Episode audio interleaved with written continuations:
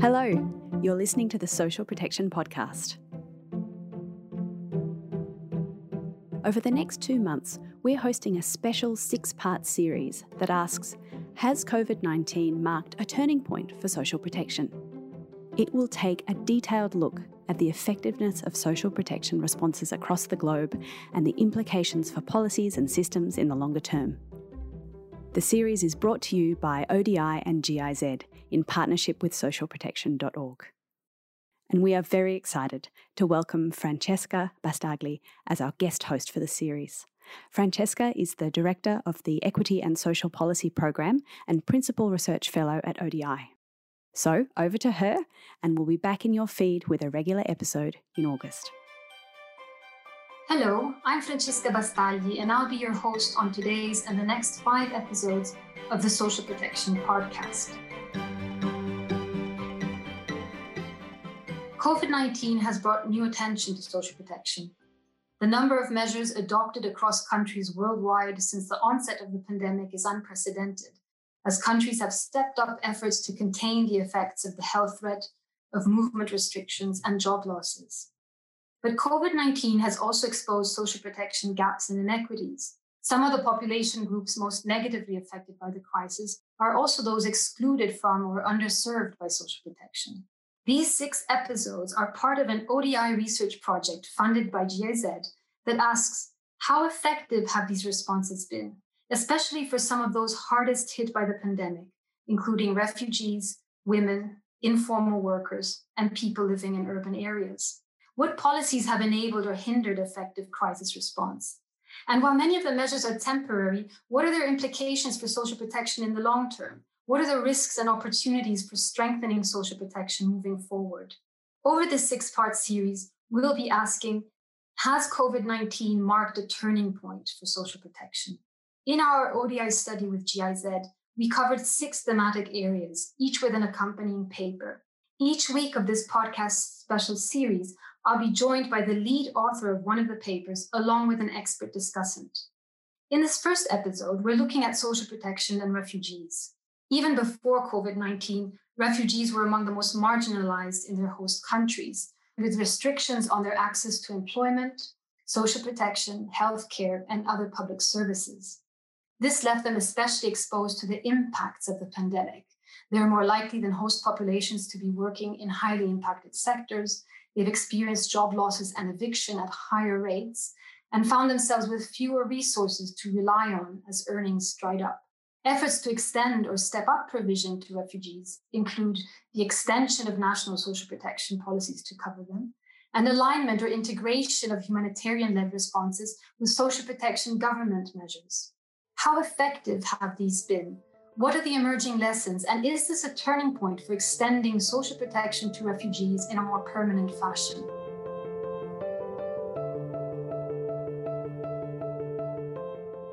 Here to discuss with us today are Jessica Hagen-Zanker and Andrew Mitchell. Jessica Hagen-Zanker is Senior Research Fellow at ODI and co author with Nathalie Both of the paper Social Protection Provisions to Refugees During COVID 19 Lessons Learned from Government and Humanitarian Responses. Andrew Mitchell is Senior Social Protection Officer at the Division of Resilience and Solutions at the UN Refugee Agency, UNHCR. Jessica and Andrew, welcome to the Social Protection Podcast. Thanks for having me, Francesca. Thanks, Francesca. Andrew, what do we know about the impact of COVID 19 on refugees?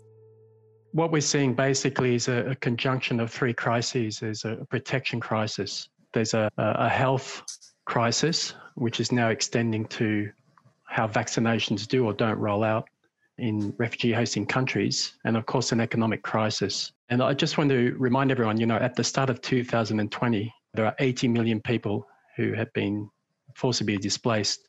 And the bulk of these are in low and middle income countries where we've seen GDP in decline due to COVID 19. So, in terms of the protection crisis, which is important to remember because they have this additional vulnerability compared to nationals or citizens, what we're seeing in the Middle East is there's about 1.1 million Syrian refugees and internally displaced Iraqis who've, who've been pushed into poverty due to COVID. we're also seeing that there are many people who are fleeing conflict and persecution because conflict continues due to the border closures um, in, in about 144 countries. There have been problems in terms of refugees seeking asylum, and at least 60 of those countries have made no exemptions for those seeking asylum.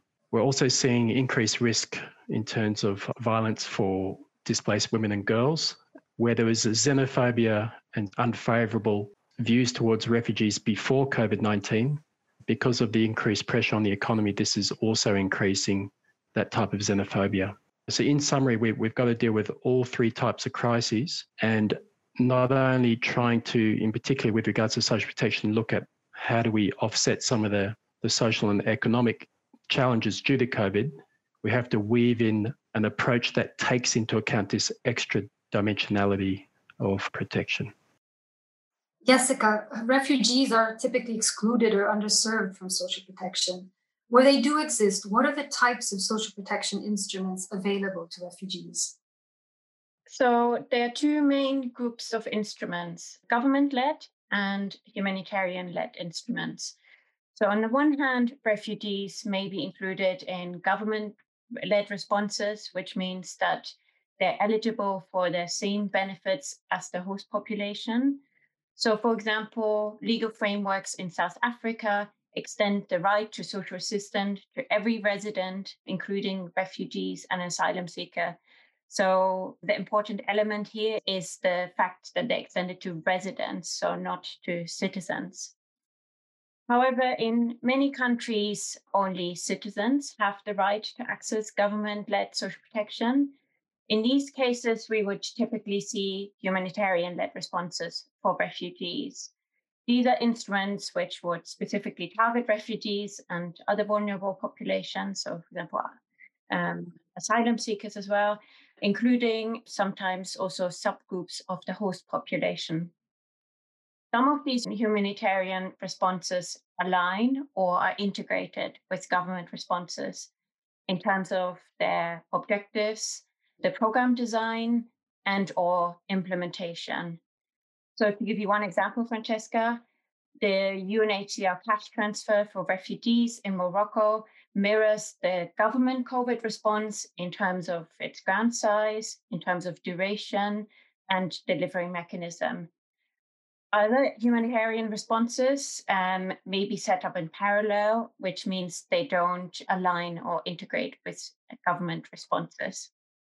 During the COVID 19 pandemic, we've seen a high number of social protection adjustments and new instruments adopted in countries worldwide. What efforts, Andrew, have been made to step up social protection provision for refugees? And what are some of the most effective responses you've seen during COVID? There are certain countries where inclusion in COVID 19 responses is, is happening, and there are other countries where there's a clear decision not to include refugees. And really, this plays out differently in um, developed countries where we know most refugees and asylum seekers on paper have access. There's been a whole series of measures of certain countries. I'm thinking of Portugal, where they've really added flexibility to administrative processes to access this. Middle income countries, we see examples like Brazil, that uh, have opened up COVID 19 access in terms of the cash transfers, and this is domestically financed. And we're also seeing in some of the countries in Africa that have nascent systems. And again, I'm thinking of Sudan that also opened up access to refugee and asylum seekers to food assistance. Having said that, and again, it's complicated, we see that the, the ESSN, the major social safety net in Turkey, which was including around 1.5 million refugees before COVID, chose not to include those same refugees in the government COVID 19 response. So, really, it's very context specific. But again, the way the inclusion agenda was playing out before COVID 19, we see a direct relationship between how COVID 19 social protection responses plays out as well. Jessica, we've just heard from Andrew of different experiences and efforts to extend um, or indeed not adjust social protection uh, to, to incorporate refugees across different contexts. What are some of the drivers of effective crisis response for refugees, both for humanitarian and government responses? And what are some of the trade offs governments and other players face? So, in our study, we identified a number of drivers of more effective COVID responses. And the most obvious one is maturity of the social protection system. And Andrew just touched upon that as well. For example, Colombia has a mature social protection system. It has existing systems it could draw on, including databases um, and strong local and central government capacity. And as a result of that, Colombia was able to respond very quickly to the COVID crisis. Where social protection system is more nascent and capacity is more limited, the system will be less effective at meeting the needs of refugees and other vulnerable populations and then doing so quickly. The same holds for humanitarian actors in delivering provisions to refugees. So, to give you an example, UNHCR Pakistan was able to deliver a cash transfer for the first time. But as this was the first time that they had a cash transfer, setting up the system, including beneficiary databases, took time. As they aligned their cash transfer with Ehsaas, the government COVID cash transfer, and UNHCR was able to draw on the existing payment delivery system used by the Pakistani government, they were able to speed up part of the response. This brings me to another really important driver, which is coordination between humanitarian, development, and government actors. Strong, positive, and long standing relationships, open dialogue, and ongoing collaboration that existed pre COVID between international humanitarian development and government actors lead to more effective responses. Policy design is also, of course, critical, including targeting criteria, benefit levels, and duration. And we found that with regards to targeting, requirements placed on refugees in terms of their regularized status, lengths of residence, and so on may exclude specific groups of refugees who then receive no support. There's one particular trade off which came out um, very strongly out of our study, which is the setting of benefit levels. When refugees are included in government responses or when humanitarian um, responses are aligned, benefit levels may not always be adequate for refugees, as they often have greater needs or expenses, for example, in terms of housing. And as such, aligning benefit values does not always lead to the most effective outcome for refugees. In setting these benefit values, government and humanitarian actors are faced with, in a way, two competing objectives. One, to make it fair and to reduce social tensions between the host and refugee population. And two, to ensure that all groups meet their basic needs. And this trade off is not new. It reflects a long-standing tension between humanitarian assistance and government transfers. And it's important to be aware of it and to be explicit where to land on this trade-off and why. Andrew, you touched earlier on the question of refugees' eligibility for social protection uh, versus what they receive in practice. We know that social protection only reaches a fraction of refugees. What are some of the factors that determine the differences between eligibility and whether or not they in fact receive social protection? So, if we focus on where systems are nascent, indeed, there is a, a fraction of refugees that are covered. However, I guess in the last five years, and I'm thinking of the, the World Bank investments, the EU Trust investments, in some of those countries, we are seeing that you know 10 to 50 percent of the refugee caseload are receiving some actually or will or are planned to receive some type of social protection benefit, and all of these refugees will be put on the social registry. So in those countries, we wouldn't be calling it a fraction, but we come back to Jessica's point about the adequacy of benefits in terms of well, actually, how much does that cover basic needs? In terms of a difference between having access in policy to different socioeconomic rights that allows access to social protection systems versus the enjoyment of those rights at the local level. And what I mean by that is that refugees actually get the cash transfers, are able to take part in public works or in income generating activities at the local level. In many countries, there, there's a difference between that access and enjoyment of rights. Why there is that difference. And I think Jessica's alluded to that. One of the key drivers is whether the the social protection agencies are present in many refugee hosting areas of a country. Um, it's in a very underdeveloped part of a country where the full social protection system hasn't been rolled out. In many low income countries, they start in urban centres and then move out to the rural areas for very obvious logistical reasons. And I'm thinking of the very remote area of the Republic of Congo, where the World Bank project is opening up access to a significant percentage of that population group. But the bulk of those people live in a very underdeveloped area on the border of Central African Republic. And that the main challenges there are completely linked to government capacity, logistical access. Um, so it's very challenging in many areas. I think the second area where we have um, problems is also bottlenecks in terms of the identification requirements or administrative requirements, say for refugees that want to engage in, in business and other economic activities. And COVID 19, because of the impact on the functioning of local government, has really further made that a real challenge.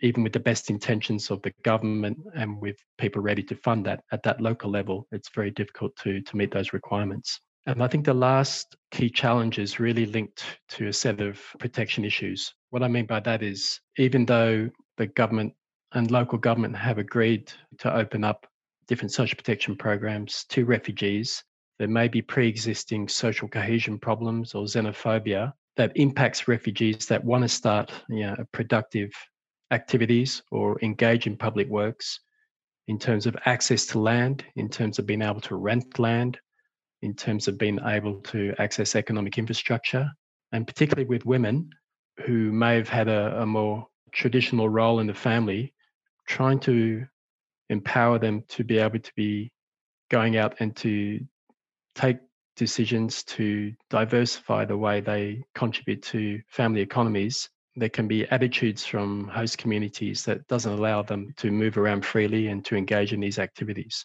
So beyond the the protection dimension, we also have to look at different vulnerable groups within the refugees. And so women and girls is a very key thing that we really need to look at in terms of some of the bottlenecks. Um, Jessica, can you tell us a little bit more about what are some of the barriers that stop governments from including refugees in their regular social protection responses? So, the decision to include refugees is a political one, and a lack of political will can be a major barrier in all contexts, including high, middle, and lower income countries. So, refugees are by definition not citizens and not part of the political constituencies. So, politicians have little to gain from including refugees. Politicians may also argue that access to benefits could attract more refugees, so that opening up the social protection system is a pull factor and this is a line of argument we've seen all over the world in recent years, despite a lack of evidence for this. But there are some legitimate concerns, particularly for lower income countries where coverage of citizens is also low. Um, and particularly now with the economic shocks as a result of COVID. And in those countries, the inclusion of refugees will be a difficult case to make. For example, in Jordan, discussions have been ongoing for years about the potential inclusion of refugees in the National Social Protection Scheme, um, in the National Social Assistance Scheme. And as a result of COVID, this issue has f- shifted further down the agenda. It's just not politically viable at the moment. We did find that COVID may have shifted political considerations in some countries. For example, in Colombia, the government did include refugees in their emergency cash response for the first time. Until now, they had never been included in a government cash transfer before. And this was partly because refugees' needs in this time of crisis became much more pressing, but also became much more clearer to policymakers. I would say, though, that despite this being such a major barrier, it doesn't mean it's unsurmountable. Host countries do include refugees, as Andrew also talked about, and they include them for different reasons, including humanitarian concerns, which might outweigh the lack of political will. And development and humanitarian actors can also use financial incentives to overcome some of these political barriers. So, Jessica mentioned uh, financial resources as a key enabler. Andrew, what are some of the innovative approaches to financing that you've you've seen in recent years? And has anything changed since the onset of COVID? Is that making a difference? I want to stress, I think one of the, the changes in, in recent years, specifically with social protection, is to really put a pragmatic business case on the table to governments, you know, to support them to respect these commitments that they've made. And I think this is at the heart of the Global Compact on Refugees, which has come out in the last three years, and where there's a lot of effort that's now been put into trying to build that business case and trying to ensure governments can meet some of those political concerns. And so, what I mean by that is that when we talk about inclusion of, of refugees in government social protection systems, we're talking about an area based approach that must also scale up coverage to host communities. And normally, when we, we're dealing with governments, the, the, the entry point is host communities and, and not refugees. This has led, I think, to some of the, the innovative financial mechanisms that are being put in place to help support governments to take on this extra caseload and to help develop social protection systems in some of the parts of the country that have been traditionally underdeveloped. So, for example, we have the the World Bank IDA refugee sub-window mechanism, which basically has targeted, I think it's for social protection, it's targeting around uh, 11 countries now. And what that does is it takes an area based approach, and some of that investment goes to strengthening, for example, the social registry system of, of the government, the actual social protection agency in terms of staffing, in terms of some of the delivery mechanisms. And when we look at a split of who receives the benefits, it's clear that many of those benefits favor the host communities, and then a, a more minor part of those benefits are received by refugees. Uh, and, that, and that's the way it should be. These governments, particularly in many of these refugee sub-window countries, hosting large amounts of refugees in a protracted situation. What I mean by that is that they've been there 5, 10, 15, 20 years. And the, the humanitarian system was never designed for that. And they've continued to support this population for long periods of time. So it's only just that, you know, we step up with long term investments that help them to strengthen the coverage of their system. So, again, in terms of COVID 19, I think some of the innovative mechanisms build on these projects and for example, in some of these projects, they have a mechanism that can be triggered to redistribute funding in terms of emergencies. This is called the CERC mechanism. And so, for example, that was triggered in the, the DRC from the IDA 18 funds. 50 million US dollars went to Kinshasa to put in place COVID cash transfers for around 250,000 Congolese. Um, the other thing that we're seeing is a linkage between the IDA investments and the World Bank funded Sahel Adaptive Social Protection Program that tries to offer cash top ups during times of food security crises.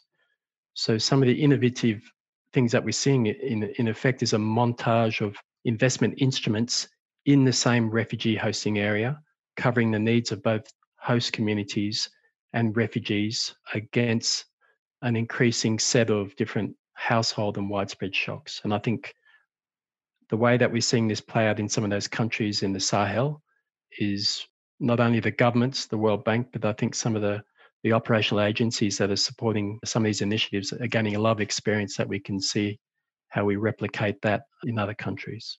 So, the overarching question of this special podcast series is is COVID 19 a turning point for social protection? And my closing question to you both is you know, are the ongoing crisis and the crisis responses taken to date, do these present a turning point for the provision of social protection to refugees in hosting countries? Jessica, what are your thoughts? I would not say COVID 19 is a turning point as such. But we have seen some marginal and also symbolic changes in the past year. And we've also learned some very important lessons which will allow actors to build on progress made. So, some of the important lessons we've learned is the importance of preparedness for future crises. So, that means strengthening the foundations, building systems, forging collaborations. All of these have been extremely useful for the countries that did so already. Another critical lesson is keeping refugee specific needs in mind to design effective responses. So we can't just copy paste responses for refugees. And I think this is something that needs to be repeated again and again. The implementation of responses during the pandemic has highlighted some of the risks as a result of trying to align responses or integrate refugees and government responses, such as differences in need um, and barriers to inclusion in social registries for refugees. And as such, the drive to align or integrate humanitarian assistance and government social protection should be considered with some caution and not be seen as an end goal in itself. And as Andrew emphasized just now, those kind of decisions must always take account of national context. I can finish on a somewhat positive note, though. There's definitely been some marginal progress made, and this includes refugees being included in national socioeconomic and poverty surveys for the first time. And this has symbolic value and shows refugees' needs alongside the host populations. Other examples are some countries removing some barriers to access for refugees, as we've discussed on the podcast, and intensified collaboration between humanitarian, development, and government actors. And all of these may contribute to more effective responses in the future. I think a, a recurring message that I want to pass during this podcast is that I think that the battleground really is at the country level now. And to simplify it, I think it is potentially a turning point in those countries where pre-existing to COVID-19, the inclusion agenda was opening up. And it is going to be more difficult in those countries where the inclusion agenda was was stalled. There in those countries, it's definitely not an opportunity. So in a way, COVID has, to simplify it, has sort of magnified what was happening with the longer term inclusion agenda in social protection programs before COVID hit. And so what I think pragmatically this means is that we should really focus our efforts on trying to learn the additional lessons from COVID 19. Again, how do you drape different COVID investments on top of other pre existing investments? How do you expand the use of shock responsive approaches to cover a larger part of the risk landscape? We can focus on learning in those countries where opportunities did open up and perhaps, at least in the medium term response, we can start to prioritize because, again, governments, donors, and operational agencies don't have unlimited financing. We can prioritize where there is an enabling environment uh, for inclusion to, to scale up working together on an area based approach. There, there's been an interesting dynamic that I think Jessica sort of alluded to, and that's we saw a scaling up of refugees included in the national primary health response. We saw inclusion in certain countries um, where the inclusion agenda was not progressing before. We saw access of refugees taken up into national socioeconomic surveys that were then going to help act as a blueprint for the, the medium term response. And this has definitely opened up conversations with governments where there had been progress in terms of inclusion in the, the health system to start to look at other socioeconomic systems. So the final message is there's a lot to do. The COVID 19 impacts have accelerated or further blocked the long term inclusion agenda. And so it'd be interesting to work together to identify those countries that we can help build back better whilst putting additional resources to, to open up area based inclusion. Thank you, Andrew and Jessica, for, for the very rich um, exchange on one of the most pressing matters of our times. Really enjoyed the discussion today. Yeah, I just reiterate it's been a, a fantastic exchange and a, a really important issue moving ahead. We'll post links to key resources on this topic in the show notes of this episode, and you can find the ODI research series at odi.org. Stay tuned for the next episode in our series, where we look at social protection implementation and delivery and ask what are the opportunities and risks of innovations made since the onset of COVID 19 for system capacity and response to future crises.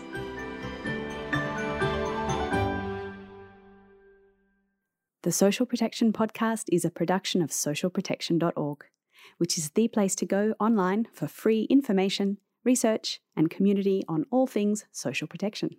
This week we have a special request. We're running our annual survey to learn more about how you use the socialprotection.org knowledge platform, what you think of our products, including this podcast, and how we could better support your work. The survey is open until the 5th of July. It only takes five minutes to fill out, and you'll find the link in the show notes.